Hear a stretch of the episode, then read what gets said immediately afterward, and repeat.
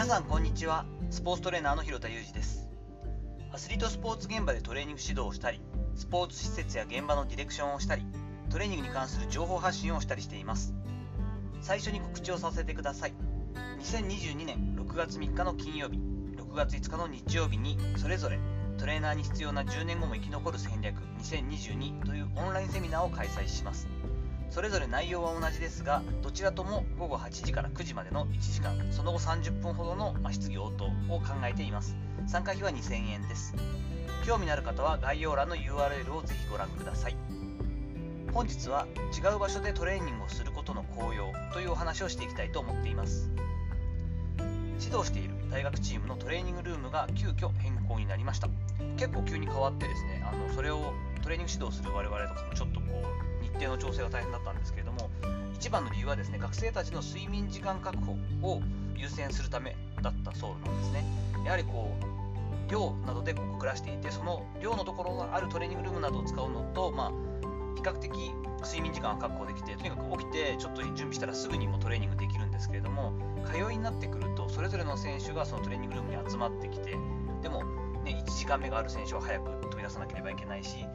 3限からなんだけども、後のグループで行っても結構空き時間があったりと、結構中途半端なことになることが多いようで、やはり学業の方の問題もありますし、やはり睡眠が足りなくなることによる怪我とかのリスクも大きいんじゃないかという話になったようなんですね。これはやはり指導者やコーチの意識がとても高くて、素晴らしい取り組みだと思うんですね。どちらかというと、その辺は関係なく確実に全員集めてやりたい、やらせたいっていう指導者の方が多いはずなので、こういう取り組みは選手ファーストの意識に近くていいんじゃないかなと思っているんですね。こうなってきた時に、どの場所に誰がいて、グループ分けが完全にできなかったりもするので、ポジションが別々の人だったり、学年が別々の人だったりっていうのが集まってくるので、そしてトレーニング施設が違うってことですね。やはり環境も違ったり、アイテムがなかったりとかもあるので、制限や難しさっていうのは増えるんですね。ただそこを創意工夫してこそ腕の見せ所というところもあるので、なんとか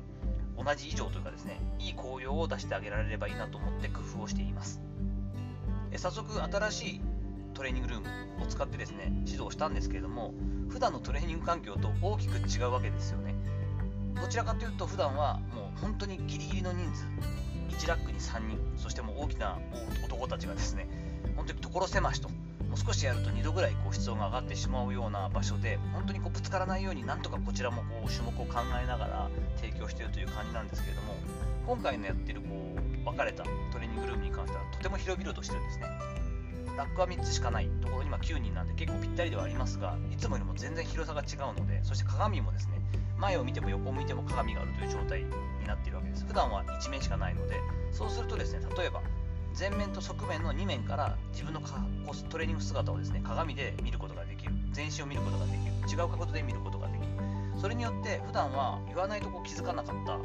自分の体の使い方の左右の違いみたいなものに自主的に選手が気づいて修正している様子とかが見れて、すごい、普段だったら声かけないとそのままやってたのに自分で気づいたななんてことに私も気づいたりですね。また普段は結構スペースないので、無理やり狭いスペースで一生懸命ベンチを動かしたりバーベルの位置をずらしたりしながらやってるんですけれども、今回に関しては結構スペースがあるにもかかわらず変な癖がついていて、狭いところでちまちまやる癖がついていて、せっかくだから広いんだし当たらないんだから広く使えよなんて言ったら、あ、そうか、そうですねなんて言って気づく選手がいたりですね。広々と使えるからこそ、今までよりも周りの選手でトレーニングしている仲間のフォームとかやり方で見えてくるものってのが広がってるみたいなんですよね。余裕があるから結構比較的目に入る。だからこそ結構いつもはもう本当に近いパートナーのことぐらいしか見えてないのに、新しい環境でのトレーニングに関してはお互いに結構アドバイスし合ったりとかですね、気を使ってあげたりとか、こういう風にやったらいいんじゃないとかっていうのをちゃんと言い合えたので、すごくいいなと思ったんですね。いつも同じ環境でいつも同じメンバーとやっていたのではわからないこと、気づかないことってたくさんありますよね。やはり緊張感もあるし、なかなか勝手が分からずに少しストレスがあったりすることもあるんですけれども、やっぱりよく言われるところですが、環境を変えるのはトレーニングにおいても大事なんだなということに気づきました。よく人が変わるには、時間の使い方、付き合う人、環境を変えるしかないなんていう、この3つの変化の話が出ますけれども、環境面を変えていくというところに関してもやっぱり意識的にやっていくべきなんだろうなというのをトレーニング指導を通して改めて気づくことができました。当然自分の考え方やきたい場所みたいなね、そういったところが一番大事にはなるんですけれども、世界観みたいなものに対してじゃあ具体的にどういうことをやったらいいかというと、やはり付き合う人だったりとか、自分の時間の使い方だったりとか、そして環境を変えていくってことは自分の仕事を考える上でもとっても大事になってくるので、こういったところを改めて思い知ることができました。さていかがだったでしょうか。本日は違う場所でトレーニングをすることの効用というお話をさせていただきました。本日の話のご意見やご感想などあればレター機能を使ったりコメント欄にお願いいたします。いいねやフォローも引き続きお待ちしております。どうぞよろしくお願いいたします。本日も最後までお聞きいただきありがとうございました。この後も充実した時間をお過ごしください。それではまたお会いしましょう。広田裕二でした。